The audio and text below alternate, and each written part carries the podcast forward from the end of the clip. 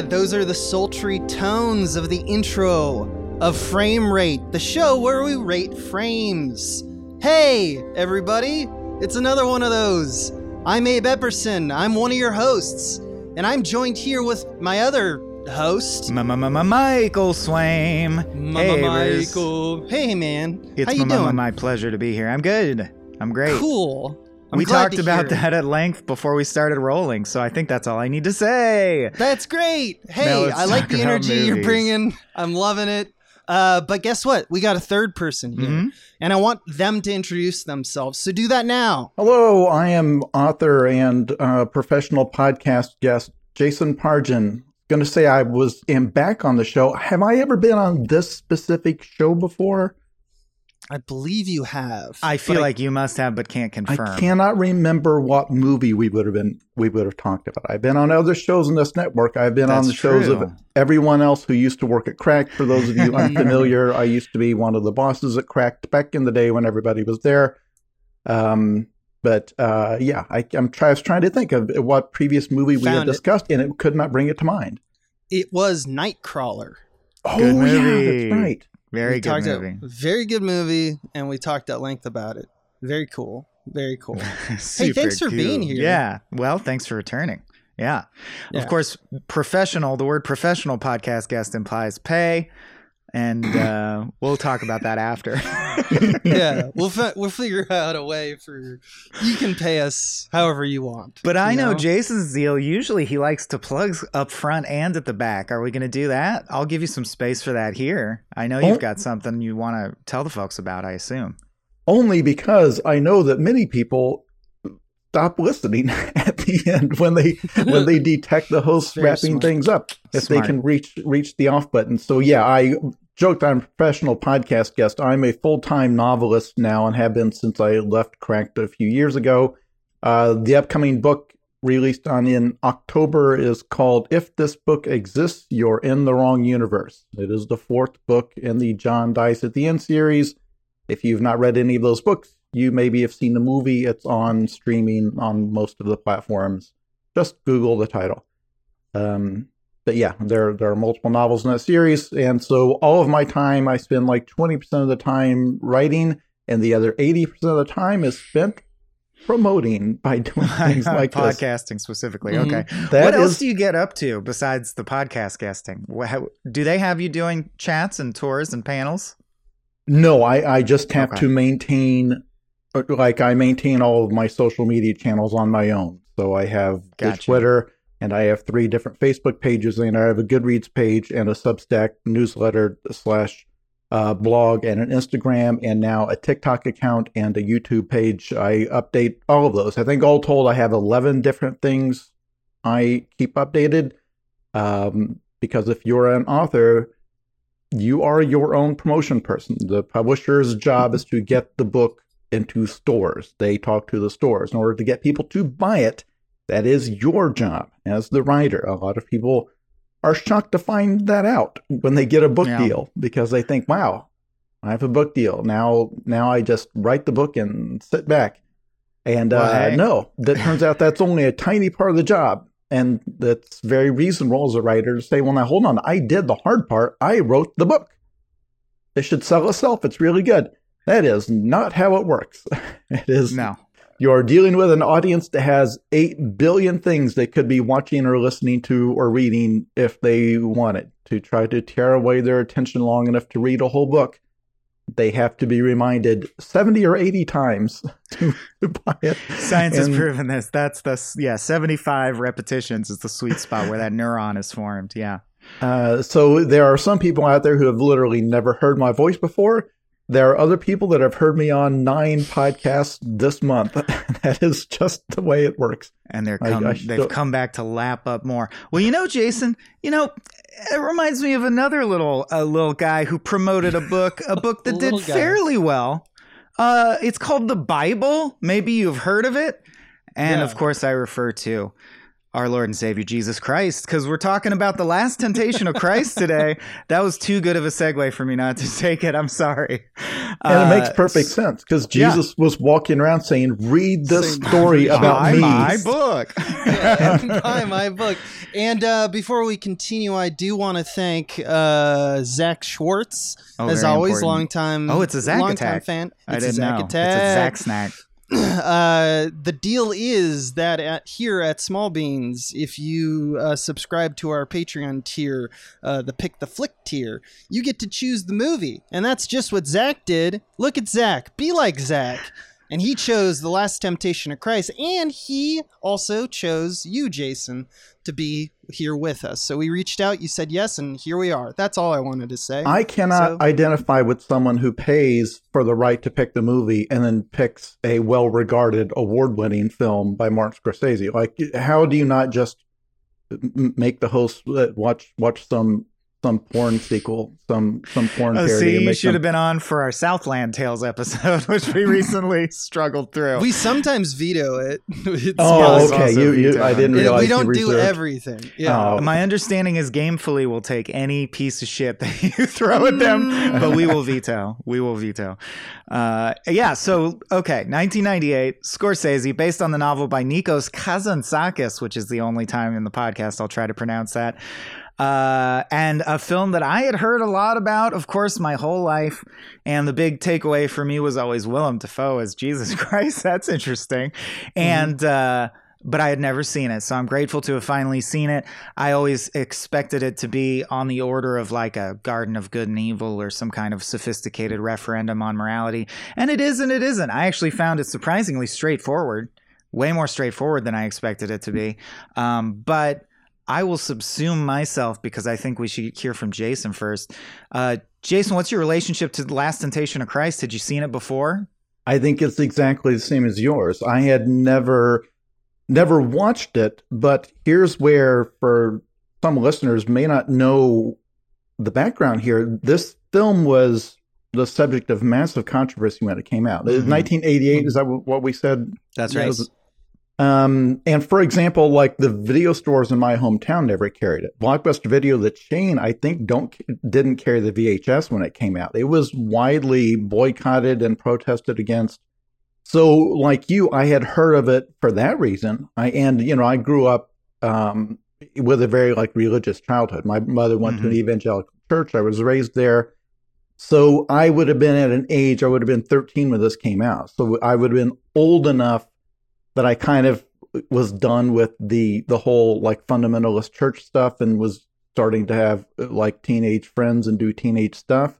But at the same time, if I hadn't gone to a theater to see it, and I don't think it showed anywhere close to where I was, it simply would not have been accessible to me. This is the kind of thing that's hard to convey to the kids of the internet era. There was a time when some media you simply couldn't put your hands on. Mm-hmm. And we're not talking about cop rock or whatever obscure thing, like major stuff.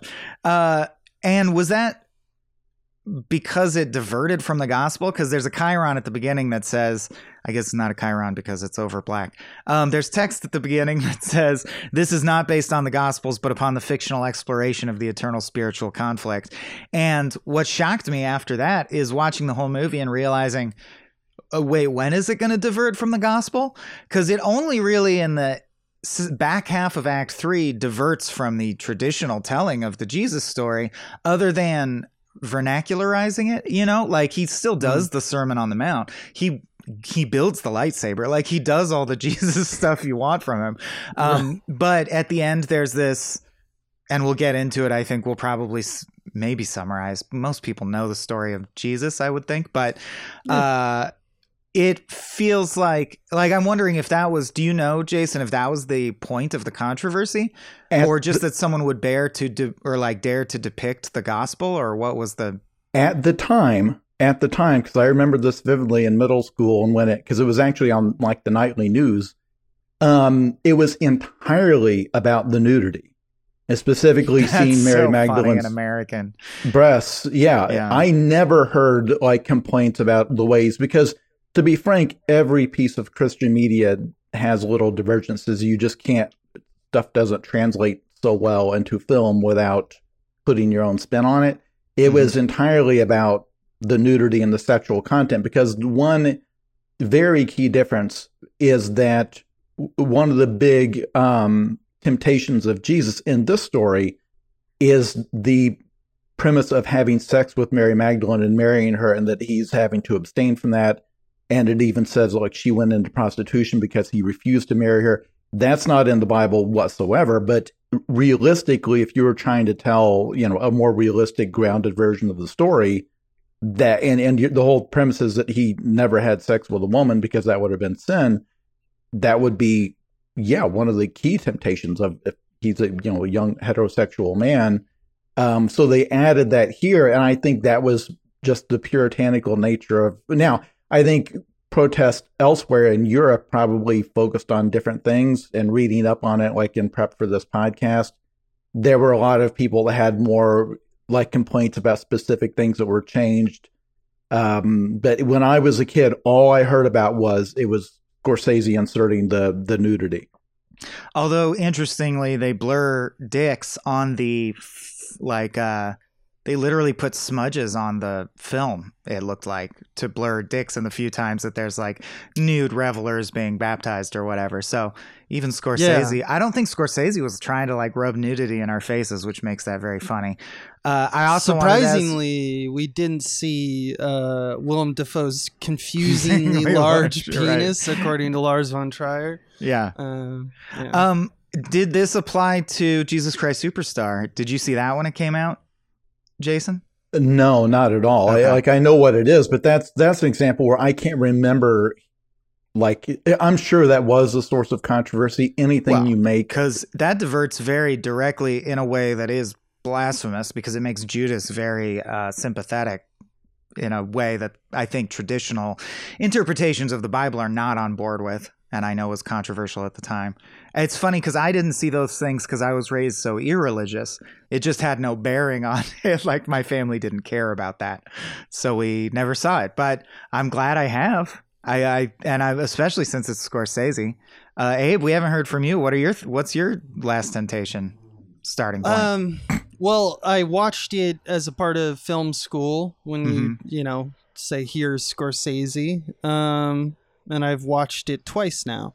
Um, both times I kind of had the same view of it, which is just that it's surprising how Catholic the telling of this tale is. Like, if we want to ever get into, and I don't know where, this podcast wants to go, but like, what I find most fascinating about Scorsese's rendition of it, and it kind of touches upon what Jason was uh, elucidating about uh, how people were reacting to it at the time is the whole act 2 act 3 where basically Jesus is convinced that uh, an angel has will take him down from the cross and live another life away from being the Messiah, and that's okay because God is, says, "I punished you enough." Like and Abraham and Isaac, it. he's like, "I was just yeah. testing you. And you went to the limit. You did it. You're good." And so that with that one kind of conceit twist, what Scorsese has done is carved out a little hole for him to even do on top of all the trials that are in the Bible or in the Gospels that are saying like Jesus was a man, so therefore Jesus had all these temptations and he just was knocking them down like whatever, whatever. Um, he finally has a space now, a free blank verse to say, but what about like stuff that we think is good? Like having a family and raising kids and you know being happy. These are things that are on the table for all of us right? And it's a very catholic principle. I mean it's christian but it's catholic because they harp on it. Uh, the idea of that well specifically jesus was the one who said i will not have the happiness and all of those things so that you can all right? So it's very punishing, a very like Jesus's focus on Jesus's fear and his sin. Um, but like, and it's about him being a coward, um, which makes him very human. That's a very ca- uh, Catholic principle as well. Is that we're like, that's why we need Jesus, is because we all are cowards in our essence. That's the original sin, and so it's this kind of prelude uh, and it's like what eventually he'll die for, and it's kind of appealing to that. Um, but ultimately, my takeaway is that I don't think Scorsese goes all the way with his ideas. He gets very close. He opens them up. It's definitely different than Passion of the Christ, which is a very like pre-Vatican II like Mel Gibson's version, which is just like just the facts. He's immutable, you know. Um, but just the idea of like him showing Jesus as a man, um, that was enough for people to go, whoa, whoa, whoa. He's also God. You you, you can't say one without the other. Um, so when he says stuff like "I will cleanse the world with fire," people are going to react to that. I think that that's cool. Um, I think that that's a good movie, but I think Scorsese knew that it would largely be irresponsible uh, to make a film like that. So he shied away from it. Like, we don't see Jesus as a battle commander. We don't see Jesus literally destroying the temple and making the bricks disappear. There is no battle. It's just the preamble. And I think that that's probably him saying, like, I don't want to make a holy war here And because of a film. I mean, I not I don't think it's the primary consideration because it's not like low budget, but I also think a battle scene would have cost a lot. That is probably part of the consideration, um, or you know, a multiplicity of factors that arrived at that conclusion. But uh, yeah, it is interesting in that it diverts to he takes the axe from John the Baptist. Uh, it's almost like a John Wick thing, or like uh, John the Baptist basically teaches him to be hard and to be a badass. Uh, he says the devil's in the world all around us. We must pick up an axe and cut the devil's throat.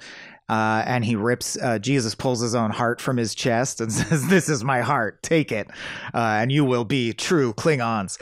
Uh, and yet, you're right that then we see him wild out in the temple on the money changers, but we don't see we cut, we omit or ellipse the actual battle, or, you know, this is mostly a Jesus of love, but what I think is notable is it's a Jesus of imperfection, right? And that's, I think, what Abe was saying, but I, I just think it's important to highlight the aspect of Jesus as man or God as man, right? Or this interpretation of God as man in this direction is the idea that he has to be imperfect and he has to actually experience the experience of what it is to be a flawed, sinful, imperfect human and still die on the cross.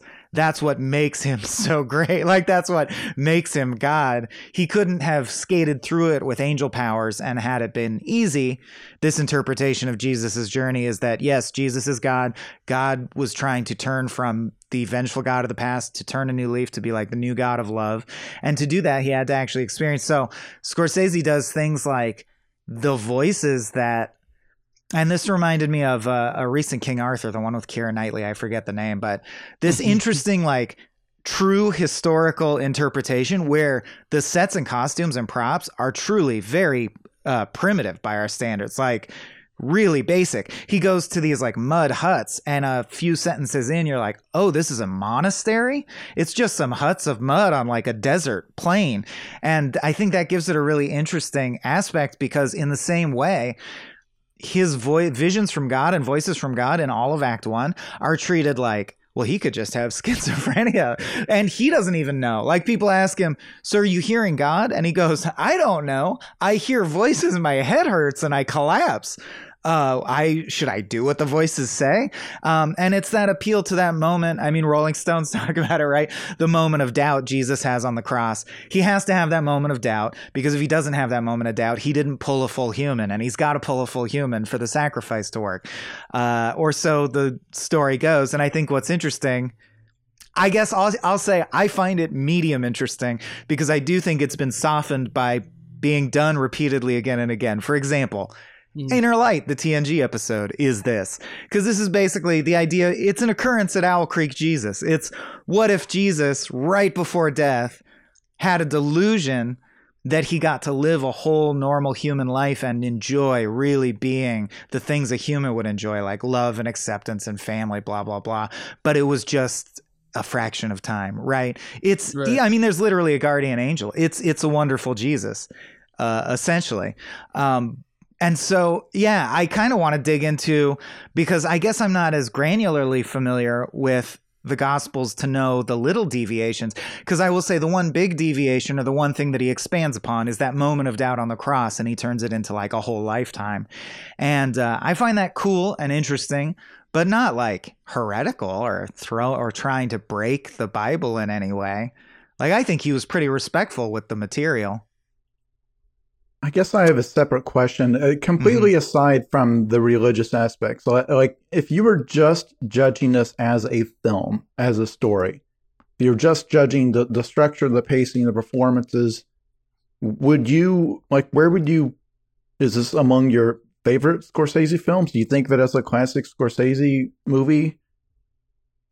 N- for me, no. Uh, I find it actually one of the lower tiers. See, me too. Um, It- to me, it's it, very personal, and I think that that he he gets a lot of cachet on that. But the film itself is not doesn't translate well to me. For me, Well, for example, like you learn this this twist on Jesus's character, where the whole thing is that it's that is again not part of the Gospels, where he's constantly struggling with struggling with his his own cowardice, and actually depicts him as He doesn't want to be Jesus. Yeah. as using his skills to make crosses to crucify other people on. Other oh, right. Jews He's on a collaborator. That is a major um, departure. which is yeah. yeah, and and again, this is where as a screenwriter, you you would say if you're coming in cold, you would look at it and say, well, this Jesus character needs an arc. Uh, Like so, you know, in the Bible, he's he's holy as an infant, as a child. He's already teaching to people older than him. Like he is perfect. He's Superman. He's perfect throughout. And you would say, no, this the, he has to start from somewhere and otherwise the story's not heroic. He spends the whole time knowing that he's God, knows that if he dies, he'll just come back. Like, no, you've got to make him vulnerable, make him fearful. And so they create a character where he is he abstains from sin not because he's good, but because he's scared. He says it himself. Like he doesn't go off with Mary Magdalene. It's not because he successfully, you know, his strength of soul withstands the temptation he's scared of her. He's scared of, of settling down with her. He's afraid of what Mhm. God will do to him, or he's afraid of just taking risks in life. So it, that's that's a new spin, and that's trying to humanize the character. But you learn all of these things by Willem Dafoe saying them out loud. He literally just states his own character again and again, which is it kind of always recognizes bad writing. It's tell instead of show because the whole thing is Yeah. normally a character like that is compelling when they're not aware of their own vulnerability. Like you see I- it, you see how they act, but where their own self image is actually wrong or whatever. Here, he's so totally aware of himself, and it's like just a writing shortcut. He basically turns to the camera and says, "Hey, here's the version of Jesus in this movie." yeah. not only that, he when it does come to the those first act actions, um, there's kind of a little writer hack there as well because you notice that he will say like, "I want to tell everyone." The thing that I told you in private that I pity everything and I don't care care what happens to me because I'm a coward. But what came out of my mouth was love. You know, like God he- just made so me his, say like, that. Yeah. yeah, his first sermon is like particularly sweaty. It's the, the Sermon on crowd- the Mount. Yeah, the crowd thinks that his promises are fairy tales, and then he's like, "There's justice uh, for all, everyone, including the rich," and the crowd is immediately like, "I see, eat the rich," which you know is frankly pretty dope. But it's not like his mo. It's not against what he was saying before. Now he has like now he has an mo. Before he was aimless. Now he suddenly uh, has this kind of righteousness that we have to assume comes from God, and that is just kind of a snap reaction that happens Mhm. off screen or instantaneously in front of us and we just can't like decipher it it's not something that's available to us as the viewer But I think that that actually, hmm, and Scorsese does this a lot, which is very interesting to me, is that he, uh, I think Scorsese is attracted to story where non-traditional structures are quote unquote allowed because of the subject matter. So, for example, Jesus is allowed to do that because that's what Jesus does in the Bible to some degree. You'll accept it. Like Jason was saying, if you approach this as a traditional movie, but people don't, right? They they approach it and go, well, he's adapting the Bible. Jesus did that, so he's allowed to do that. I will say it struck me as very ballsy, even that Jesus has an inner monologue in this film, a la like a hard boiled detective. Like Jesus Mhm. is in his brain. T- t- saying his thoughts as if to say Scorsese can write the mind of God. That's quite a statement in and of itself. But what I think, just to carry through the Scorsese train thought, uh, uh, uh, uh, Goodfellas is a biopic, and so the structure is broken, and sometimes random diversions happen because that happens in life. Raging Bull is a pretty traditional arc, um, but even The Departed, I think it's an adaptation of another film, Infernal Affairs. If you haven't seen that, also good.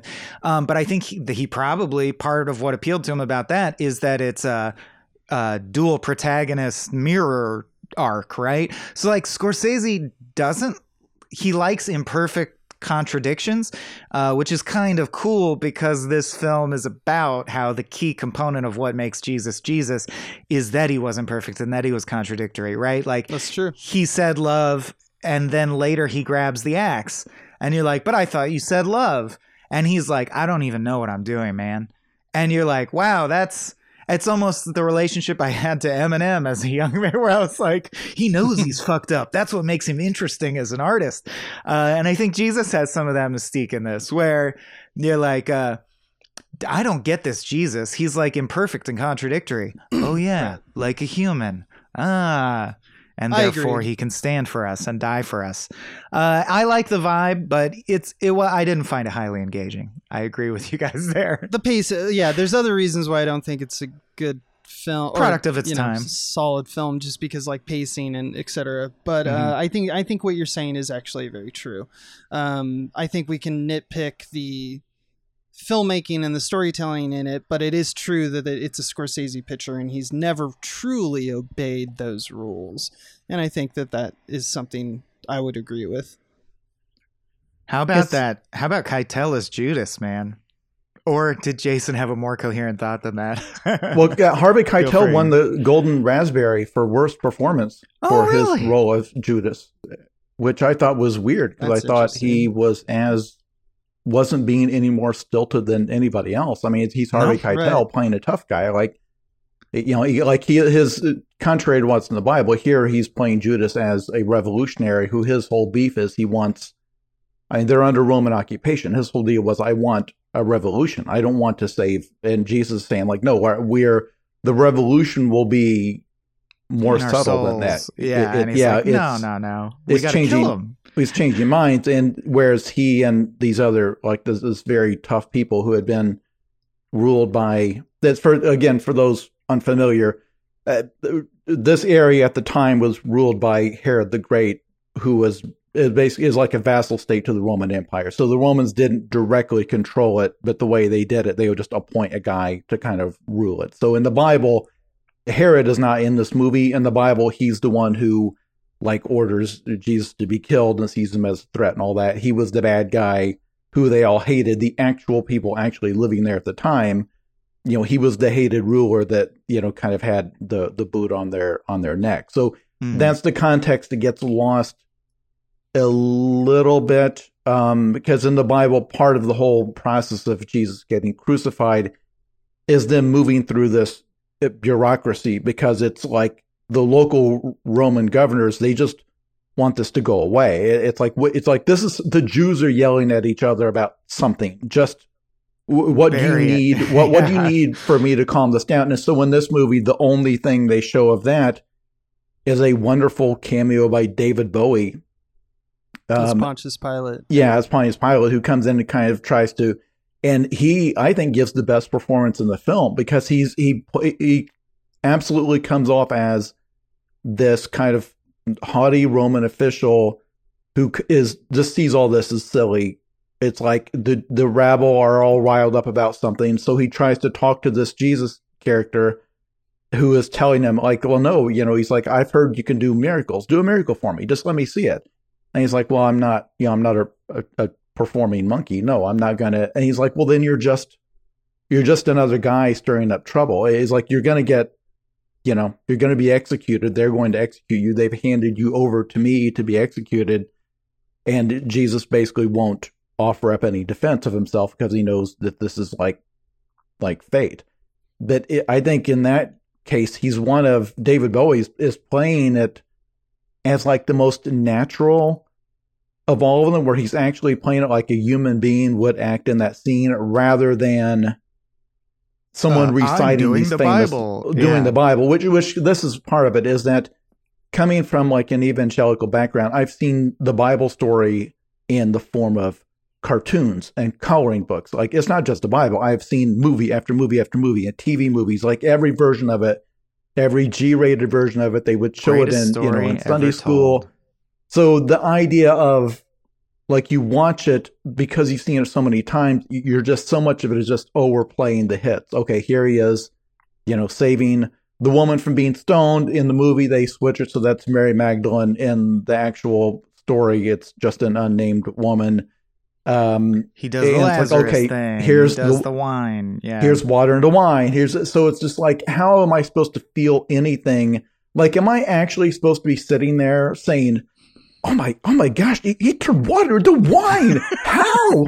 That's like no, it's you've seen it a million times. It's it's it doesn't Hmm. affect you because it's it's a cliche. It, it, it's not possible for it to move you emotionally unless he was to put some totally different context into it. And I feel like he Yeah. tries that, but still, when you're doing the Christ story, you're just you have to play the hits. And I feel like as an artist, it's got to feel restrictive unless you're just making some totally piece of subversive art where it's like, well, I'm going to have Jesus played by a woman and, uh, you know, everybody will be mad.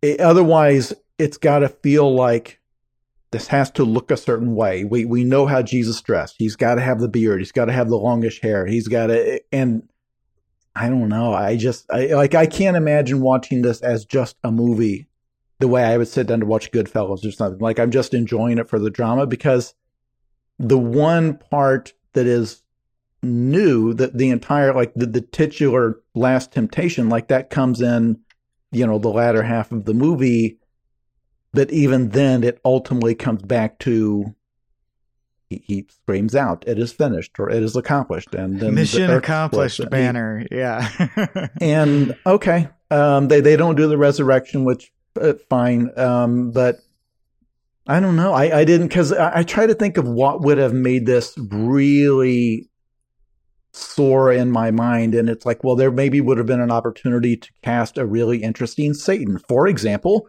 cast david bowie as satan and actually have him appear as as david bowie as this really charismatic satan that could have been cool dressed as david bowie as modern ball the whole time. Yeah.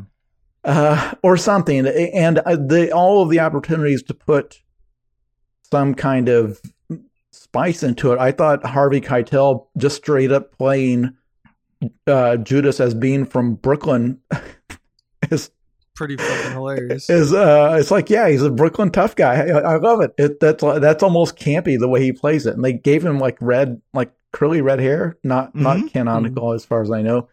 Uh, that that uh, Judas was, a hothead. a gin- a we, all, ginger, we, yeah. all, we all needed Harvey Keitel to just like t- try and threaten to kill us every now and then. Just follow us wherever Make we go. us our best just self. waiting to bust our ass up. Yeah. yeah. As he said, yeah, if you divert from the path one inch, I will kill you. Kill you. I uh. I like that Bowie, who I thought was Herod. I get, but I, I just looked it up, and he's Pontius. That's interesting.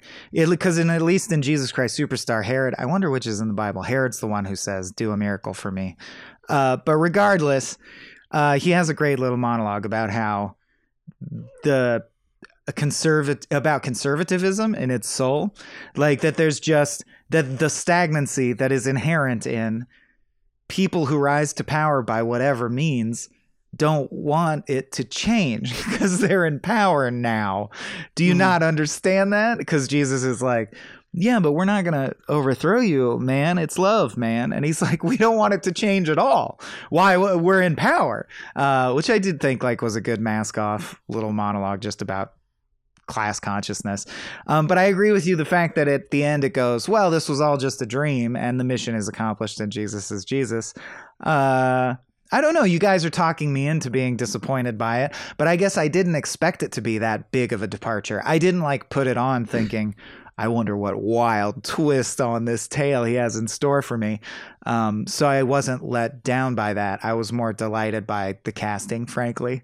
It's a fun group of people to watch, and it and it allowed me to mull over questions that I always mull over when I'm presented with the gospel question. Like, I'll never get over that it's encoded into our core story or one of the f- core stories of our culture. Uh, because if Jesus is right, and it is the Bible is through a male gaze largely, and if Jesus is, if we take the story this way, and I do think Jesus is the protagonist and he represents humanity, right? If we're Jesus in the Bible story, or we're supposed to at least sympathize with Jesus, and uh, both his I'll just never get over that. Like it's encoded into that story that he has a mother who's a virgin, whose name is Mary, and the other character whose name is some whore whose name is Mary. And like that's really weird. It's just very bizarre, like uh, idea that has been a cornerstone of our entire civilization. I Uh, will. S- mhm. Well, continue the ahead. thought if you have more. Oh Well, no, I was just gonna connect it to Batman and Superman, but you go ahead. That's yeah, yeah. I, I figured that's where we're going there.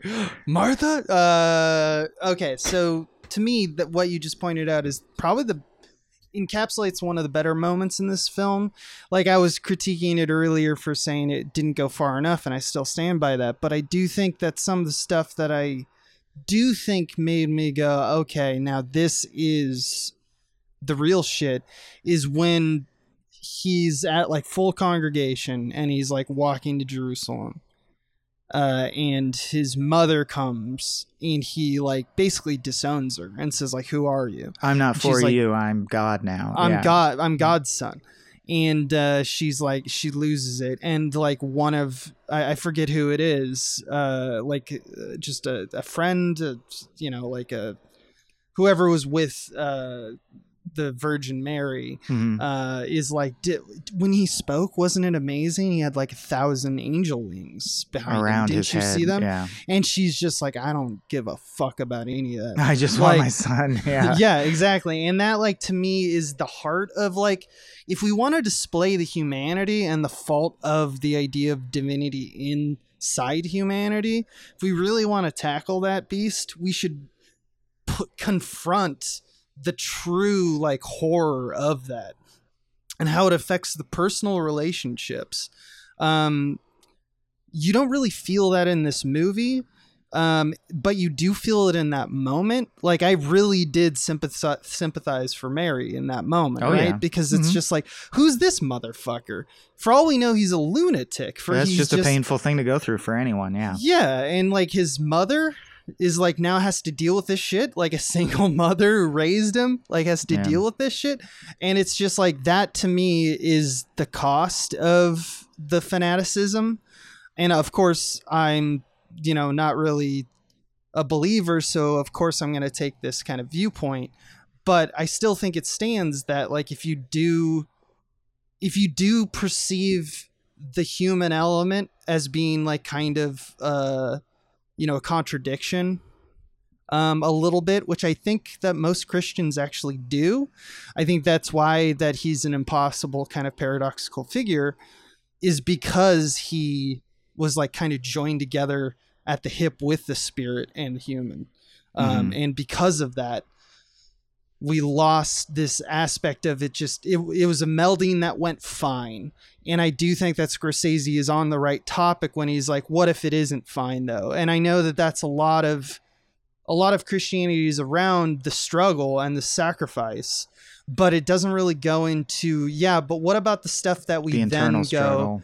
what the stuff that we then go and say these are the things that like Jesus did for us to like save us, you know, like to get rid of our original sin, to allow us to be happy, to allow us to, you know, uh be fruitful and multiply. Guess. able to Like, access to eternal life after yeah, death. exactly. Yeah. All those things in order to do that, like what was the cost?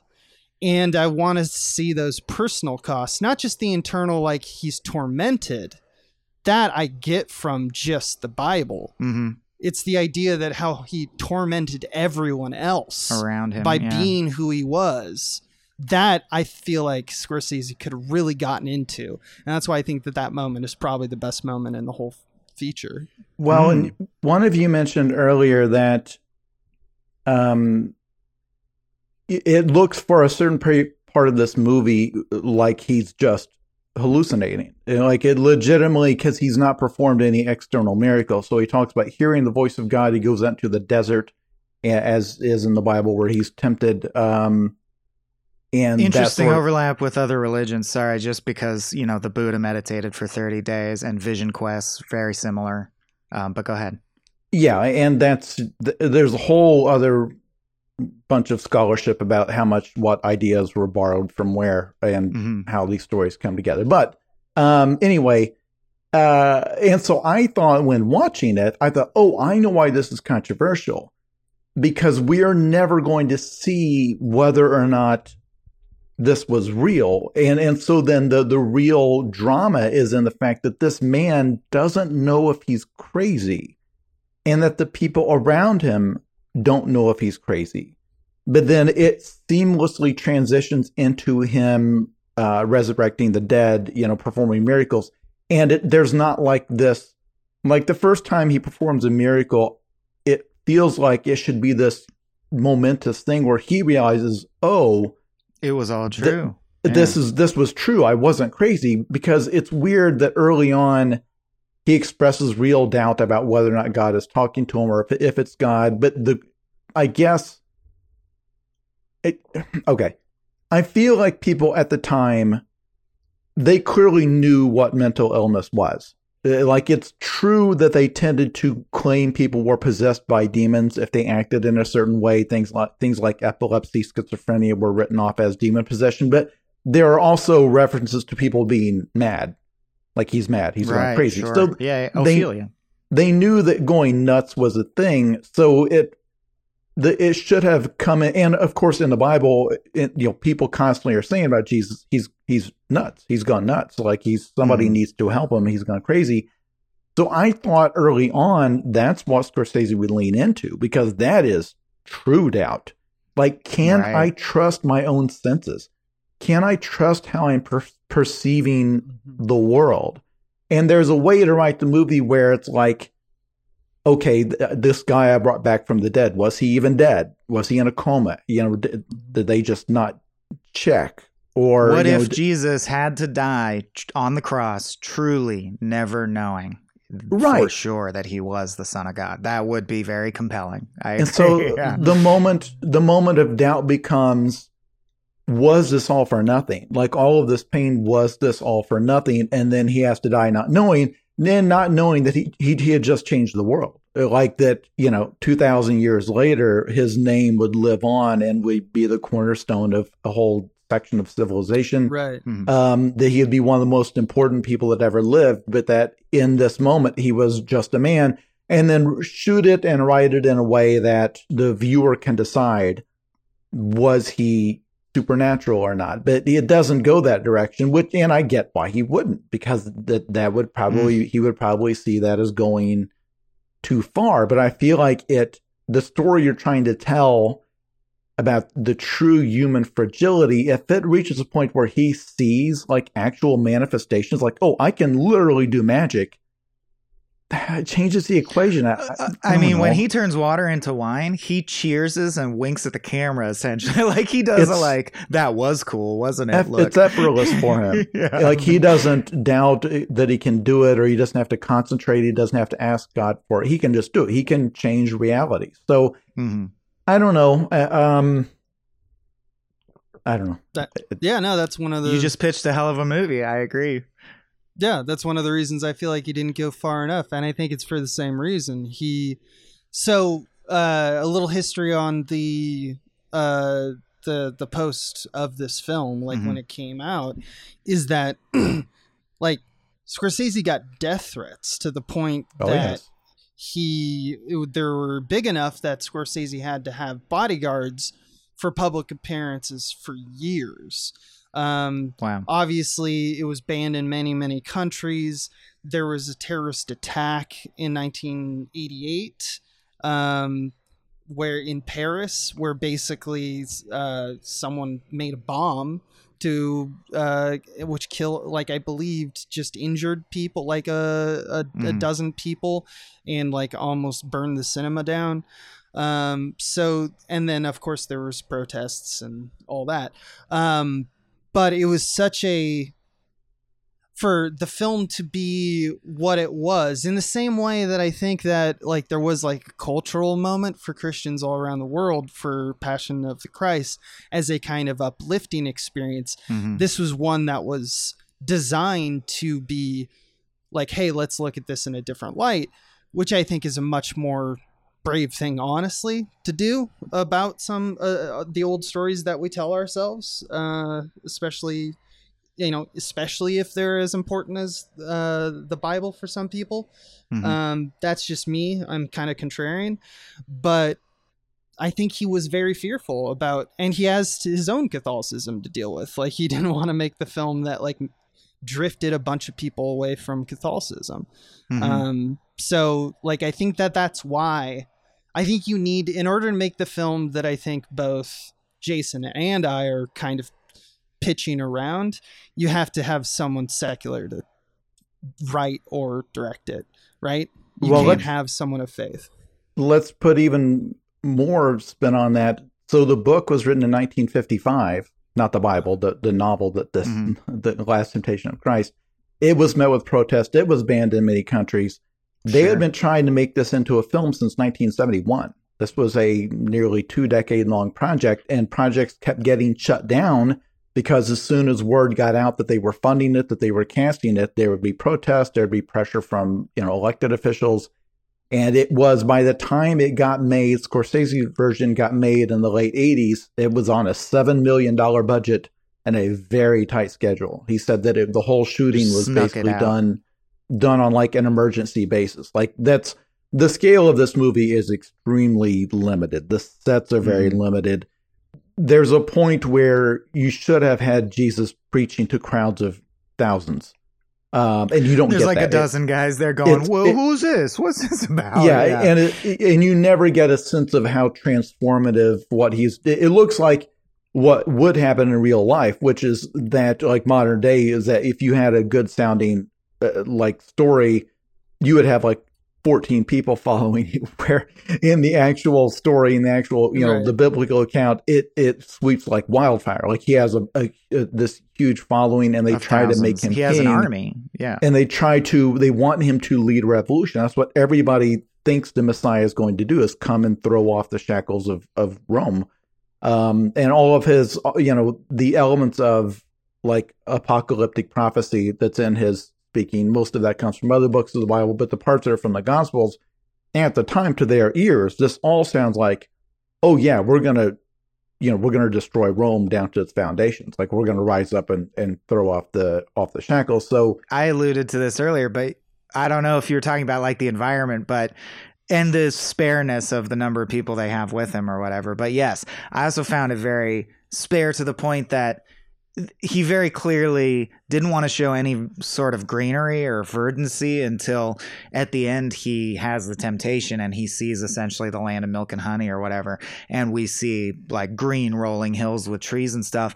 But before that they're so spare with even water sources being on camera that i want it seems from the sequences like i wonder how the people survive.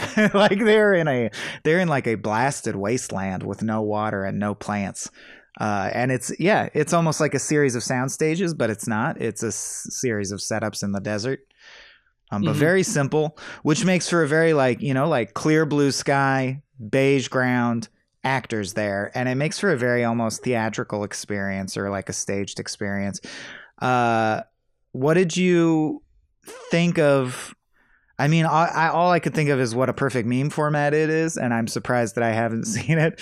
Uh, what do you think of Satan being represented as a flame?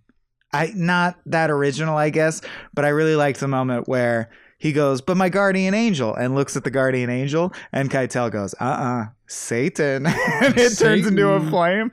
I'm like, you could plug anything into that guardian angel slot. That's funny. That's mean, not I- my favorite Satan moment. Uh, the snake telling Jesus, "Look at my breasts," is the funniest moment. In Oh the yeah, film. look at my snake breasts. Yeah. Yeah, yeah, It- yeah. If I think if Martin Scorsese had a hundred million dollars to make the movie today, hmm it would look very, very, very different. To the point of, I think there's entire scenes and sequences that he probably did not include purely for budget limitations because this is a very small scale movie. Like it just Yeah. feels small. It feels like a very like a local dispute breaking out among a small group of a small town. hmm Um, and I don't know what the population of Judea or the area was at the time, but it's in the Bible. It's again, it's described as a mass movement and big things happening, and there are miracles that occur. And I think now, like the way I wonder how he would portray Satan. I wonder how because it would not just be like a rubber snake. So, like, I think there would be a very elaborate um, sequence that really tries to convey a devil that is trying to appeal to all of his human senses, to his lust. Like he would come in the form of, uh, you know, a, a really hot woman or whatever. It doesn't make sense to have the, the snake say, "Look at my, goes, look at my rockin' tits." "Yoo-hoo." yeah, Uh, exactly. um, but that's a sequence where you need. That's where effects and and uh, you know and stuff like that does make a difference because he's hallucinating or he's having a vision, as the Bible say. He's having a vision of of, of Satan tempting him, and that should really be something to look at. Like that should be extremely disturbing or vivid, and they just can't convey it. Like their Satan is just. It seems like they had like a hose of gas or something in the in the sand and it just That's shot up a flame. It's just a little kind of meager fire that it looks like you could probably stamp out with if you had good boots on. Um, but that's that's all. It, it's a very small scale movie. It- whereas you compare it to like the Mel the Mel Gibson movie, um, The Passion of Christ, and like how incredible like the makeup and and gore and effect Slow and the blood, work and drops. Yeah. like how visceral Roman it is legions. um, whatever you find ugly about that movie or about Mel Gibson, like in terms of doing what he was trying to do, which is convey the visceral actual suffering and what it would have meant to endure it, Yeah. extremely effective. Like it's a, it, it- and it took a budget to do that. It, it's the the makeup work was expensive and difficult, and the actor passed out many times because he had like the rubber. You know, scars all over his body, and like he couldn't breathe in He got hit by lightning twice. hmm What? Yep. Jim Yeah. Caviezel, Caviezel. got hit Yeah. got hit by lightning twice. Uh, once particularly when he was on the cross. Yeah. Because he's on a giant thing on the top of a hill during a thunderstorm. You think that as a filmmaker, you'd take that as a sign, right? Not Mel Gibson. You would take Not it as a sign. Only, Not good you, old you Mel. only be more sure that you're right. the finger of God is pointing at our production as if to say, yes, "Yes." that, do that. Uh, Keep doing it, Mel. another moment I wanted to bring up just I just because this has to be a diversion because it happens in the dream portion. Uh but I just thought it was very interesting. So I believe it's a Scorsese choice, right? That in Jesus's fantasy life, Mary Magdalene dies and he marries Lazarus' sister, whose name is also Mary, Mary Lazarus. hmm It's like the dude is crazy for Marys. What is that about? Are you- And then uh, what I really want to ask is, what is this about? Listen, says the angel. There's only one woman in the world with many faces. One dies, the next one comes. Mary Magdalene is dead, but Mary, Lazarus' sister, she lives. She carries your son. Um, Broads, am I right? is Scors- yeah, is that a, based on a probably none of us know, but I'm wondering if that's based on an actual biblical passage no, or if that's ju- whatsoever. So that's Scorsese saying broads, they're all the same, which is just a very weird message to slip in to the dream in. portion of jesus's death. to clarify, I, I don't know if either of you guys, I, I don't know what you're, were you, either one of you raised religious thing? Michael, you said you weren't. Mm-mm. Very secular. I was not raised. I was raised secular, but I went to private uh, Catholic school. Okay, well then you know that, like in this film, the character of Mary Magdalene, they've taken several women in the Bible and just combined them, which is something you do in a screenplay, right? Like Right. you, you're you you can't have an overpopulated movie, so you combine characters Uh, same thing they'll do with biopics, right? Like if the, a guy has a mentor, like in Moneyball, it's um, Brad Pitt's who played his the the other guy in Moneyball.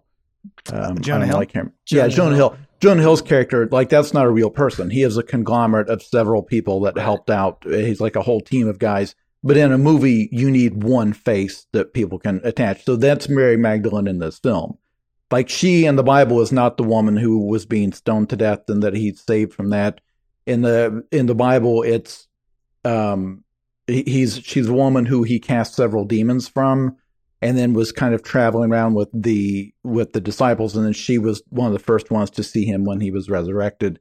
That here she basically like most of the women he comes across in the bible they've just made that mary magdalene each time which is more efficient storytelling but that is a deviation. The line of there's only one woman and and that she just wears many different faces that has to be from the novel because I can't imagine why a screenwriter would add that.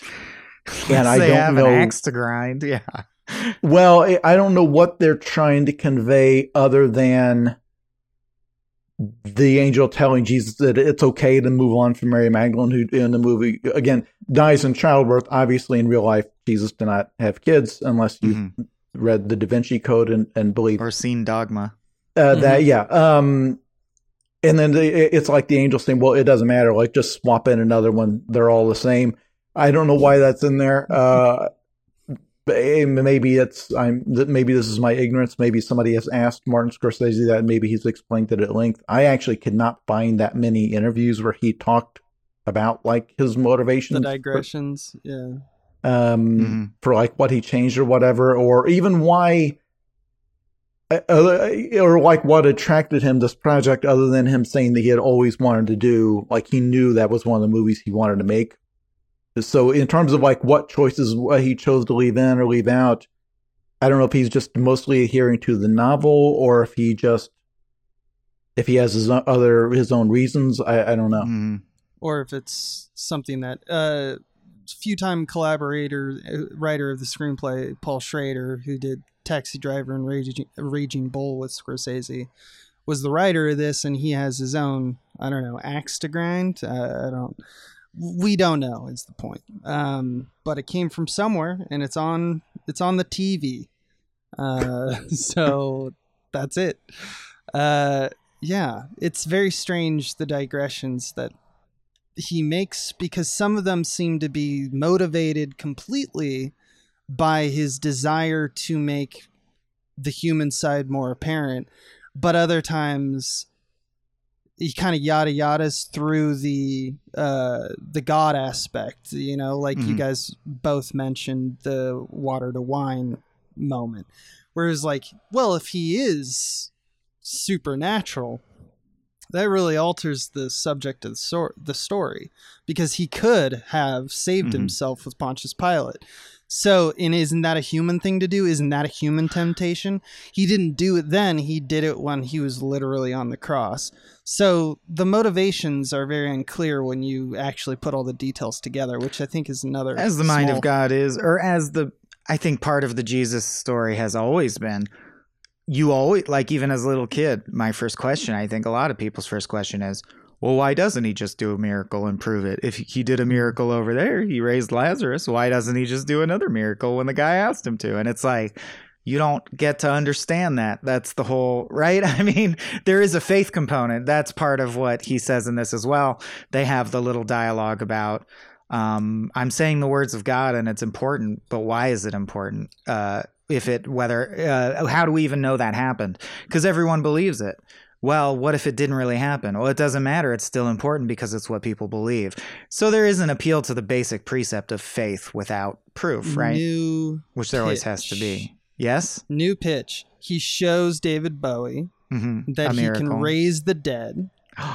and then Pontius Pilate becomes uh, just king of the earth Hmm. because he has an undead army. Oh, the, he raises a zombie army, Lord of the Rings style. yeah, and he of just like keeps he just keeps Jesus in a cage, you know, just despite says, all like his ra- rage. raise raise raise more dead for me. Yeah, maybe It's- that's what he feared. such a different world that in like 2022, Martin Scorsese could make a zombie Jesus movie, and nobody would even blink. Oh, he star- could make starring Jesus Nicolas Bigalow, male gigolo, and people And would it- be like, "That's a funny twist." Cage. Eh, That's funny. eh, it's kind of hack, but eh, whatever we'd say. yeah. but I think part of part of what you were getting at here is that the Jesus story in that template is so baked into our like epic movies where the hero like Braveheart, you know, in in the end, like he's a mighty warrior, but ultimately he wins by dying. Right? It's them torturing him to death, and then his the character he showed in in taking the torture or whatever.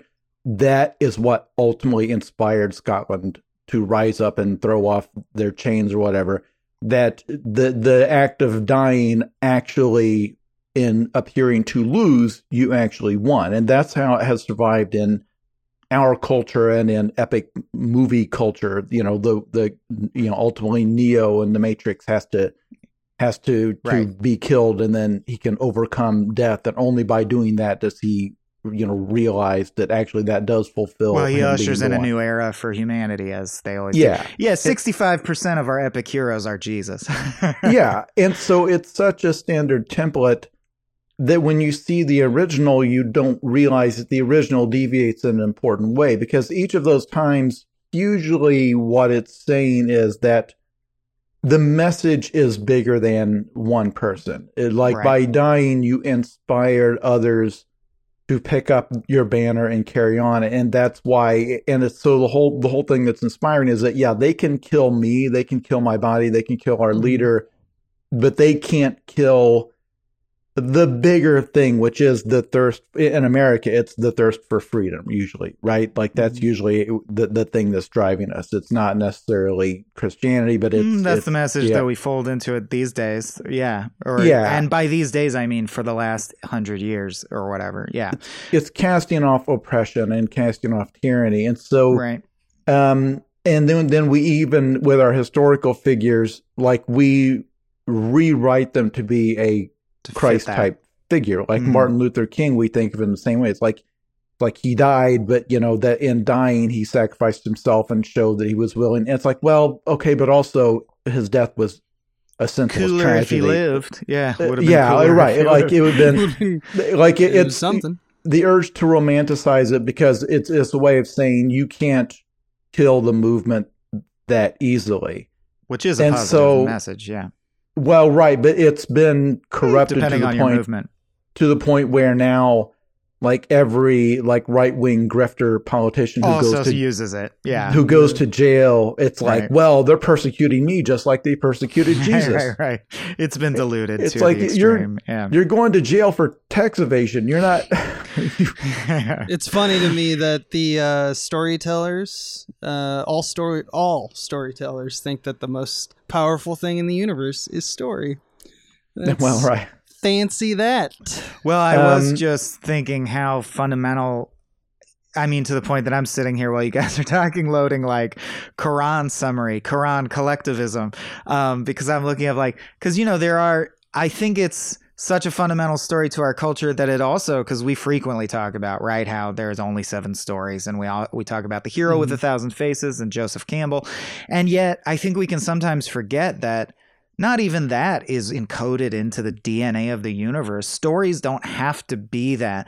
We think that even that comes in part from one of the most mimetically successful stories of our culture, which have Western culture, which happens to be the Jesus story, which happens to enshrine individualism and in, and the individual hero's journey. Like I think the Bible is literally a reason that most of our stories are the way they are. Uh, and I think I'm interested in exploring like collectivist culture films. I think this is going to encourage me to try and do that more. Oh, Like, buddy, yeah. Yeah, films that are grown out of a completely different story tradition or story template.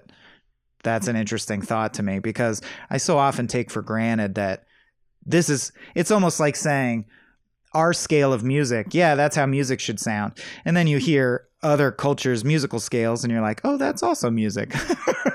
I didn't realize you could do that. It's also one of the causes of one of the greater disconnects from stories trying to translate over here in America, for example, or vice versa in a lot of cases. Like, for example, a lot of people uh, in the West were like, when they saw Akira, were like, I don't know what the fuck that meant, you know? and Yeah. it's like, well, yeah, it's because Eastern myths are not Western myths. You're not as fluent. You don't. You're not steeped in the ability to understand this. Yeah. the lexicon, the vocabulary is slightly different, even though a lot of the themes, when they get down to it, there's a lot of similarity.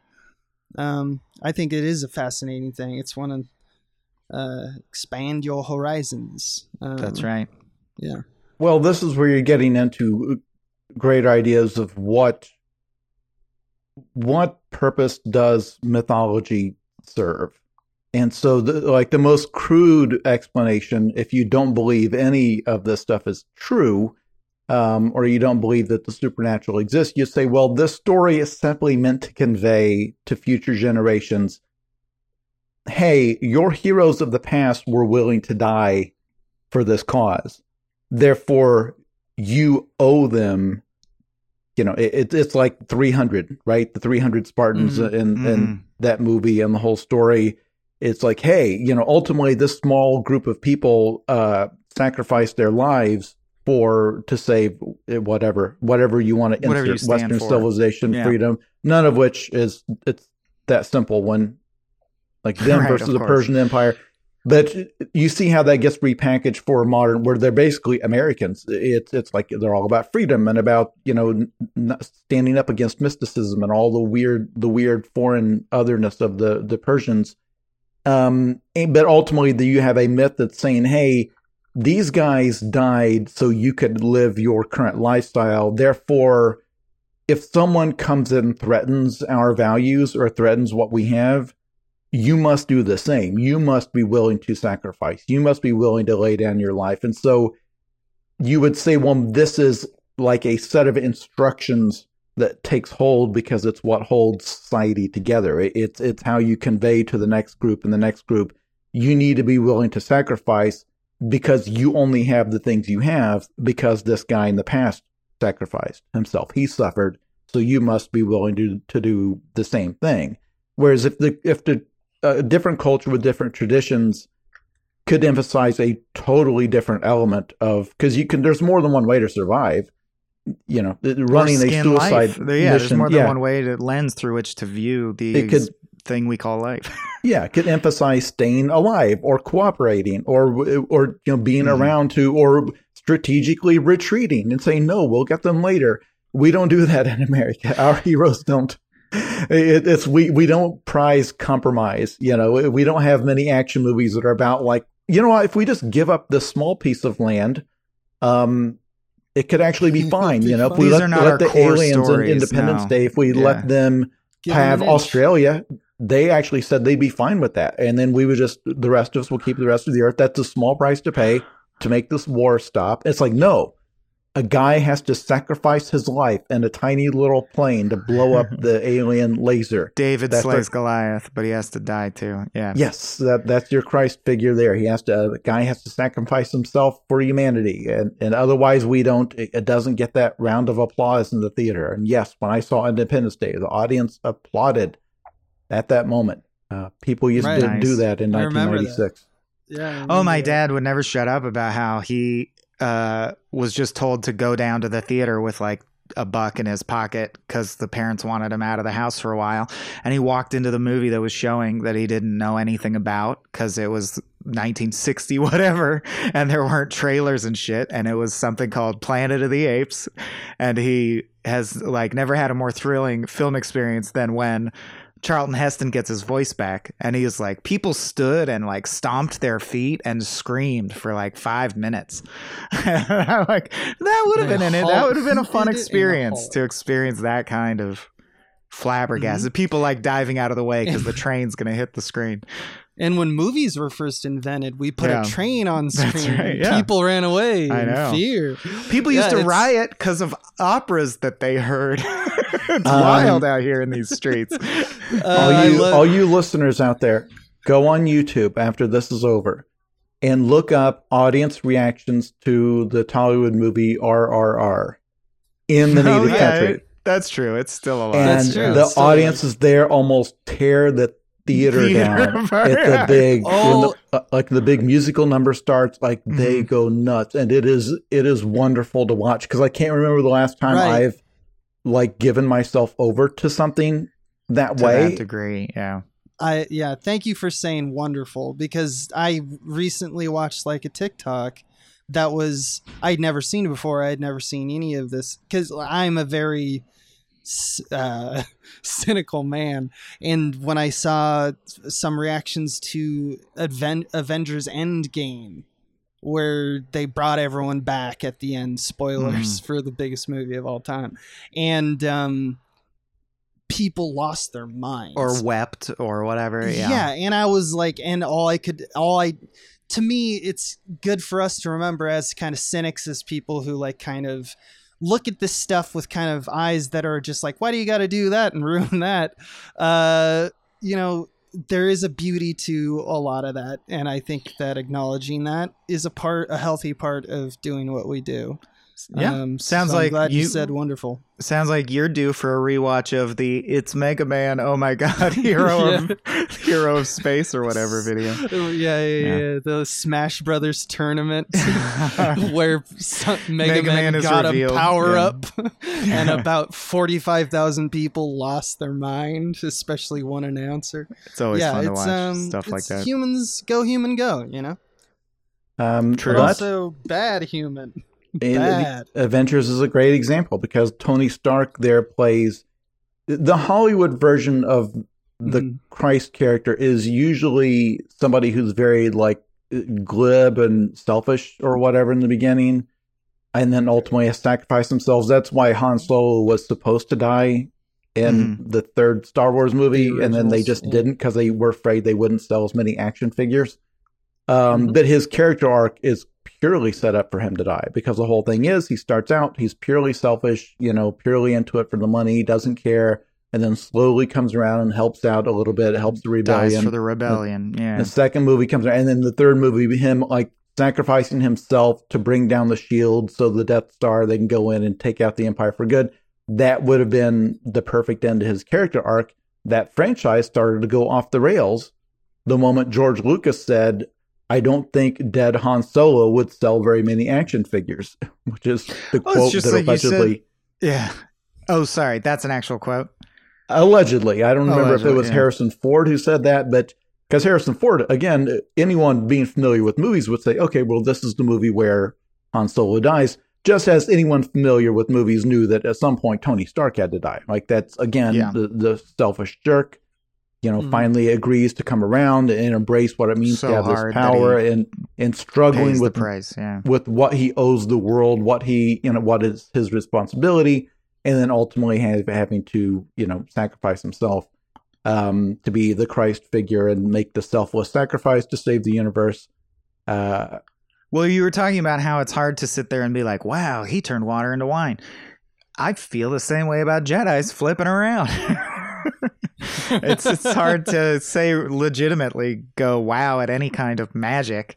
I don't know. That's why that's as I age more and more, that's what's losing its. I don't get hooked into a film because they're like, imagine if you could have telekinesis. I'm like, oh, I've imagined that quite quite thoroughly. Uh, yeah. Okay. Well, well, now we're talking about Avengers and shit. Should we wrap up? I think it might be time. I think Mhm. it's it is accomplished. I will Yeah. point. It is accomplished. I will point out as of my final thought that it's interesting that well through a class consciousness lens everything becomes cynical but it's interesting that through that lens you can also look at this movie and the takeaway message can be yeah you can't beat city hall the rome cannot be defeated it will kill you the best you can do is pretend no that was good i wanted to die uh anyway i bummed Yeah. myself out Well, I mean, Um, they got the Paul thing. Paul says at the end, like, Yeah. "My Jesus is better than you, Jesus." You know, like Mhm. because your story now, and that's uh, you know that's fine. That's what matters. Story. Uh, Story is story. the best. The story's the best, as told by a screen. As told by us. All right. Um, well, Jason, you mentioned your book. You didn't mention, and you mentioned your social accounts, but I don't think you said your social account handles. Um, feel free to mention your book again if you want somewhere in the mix. But where can people find all your updates? Like, what is your username most places? Uh, just Google my name. It's different on every platform. Jason Smart. Pargin, P A R G I N. Just there's not many people with that name. It's you'll the first thing you'll get is all of the. I'm on on I'm on all of them except for I don't have a Snapchat. I actually don't know how that works. Um, Hmm. I'm sure there's That's several fine, new ones. that- You're old enough. I don't know if like I don't have a Vine, but I think I think Vine is gone. Yes. Um, but the the novel is called "If This Book Exists, You're in the Wrong Universe." It is up for pre-order now. It is out in October, uh, which Maybe is we'll have you on when you're doing your uh, water bottle tour. Uh, God, I I I, uh, I hope so. Uh, yeah, got to get that word of mouth, man. I can hear This the is- enthusiasm in your sigh. it is that is the that is a brutal time of the year, and I say brutal. I realize there are people out there with real jobs, and that I am working from home, writing dumb stories and getting paid a paycheck for it. I realize that. It, but it's It your is- version of brutal. It's valid. it is mentally and from a mental health standpoint to go like I will probably do 15 podcasts around the, the few weeks around the book's release and talking endlessly about myself and my process in the book. No creative person enjoys that part of it. I guess, well, that's not true. I'm sure some people do. I don't think very highly of people that do enjoy that part more than the creating part. Why would you get into it for that part? yeah, that's weird. and the people who my name and lights, my name and lights. Yeah, the Mm. people who want to be a, they don't want to be an actor, they want to be a star. It's like it, it- it's like no, I don't Yeah, respect baby. that. I, so I like the writing part. The, the the part of selling the books is what I have to do so that I can continue to have a home to live in while, while I write. Uh, it, it yeah, no one wants to hear about my problems, but it, it's. I will. I would love to be back. It will be in October. Maybe we'll have a scary movie to talk about. Yep. Gird Yeah. your loins for that. Mm-hmm. Heck yes. Thanks for joining us today. I would treasure the opportunity. Yeah, thank you as always. Lovely to catch up. Mhm. Thank Uh, and thank you all for listening. And thanks to Zach for bringing Thank you, you, this episode. Head over to patreon.com slash smallbeans if you want to check out any of our, uh, you know, patron only pods behind the paywall or join us on the Small Beans Discord server Monday night for movie nights, which we do. I think that's all. Abe, is that all the housekeeping? You you nailed it, dude. All right. Speaking of nailing it, nope, I'm not going to make that reference. Let's go. This has been a Small Beans endeavor. We're a bunch of pals who make podcasts, sketches, music, web series, and movies. The beans always have new ideas percolating, so make sure to check us out at patreon.com slash smallbeans. That's P-A-T-R-E-O-N dot com forward slash small beans, where you can browse all of our current and past content, see what we've got planned in the future, and learn how your support can help the small beans grow into huge, giant monster beans. If you enjoyed this content module, please like, rate, subscribe, or tell a friend about us. We love you.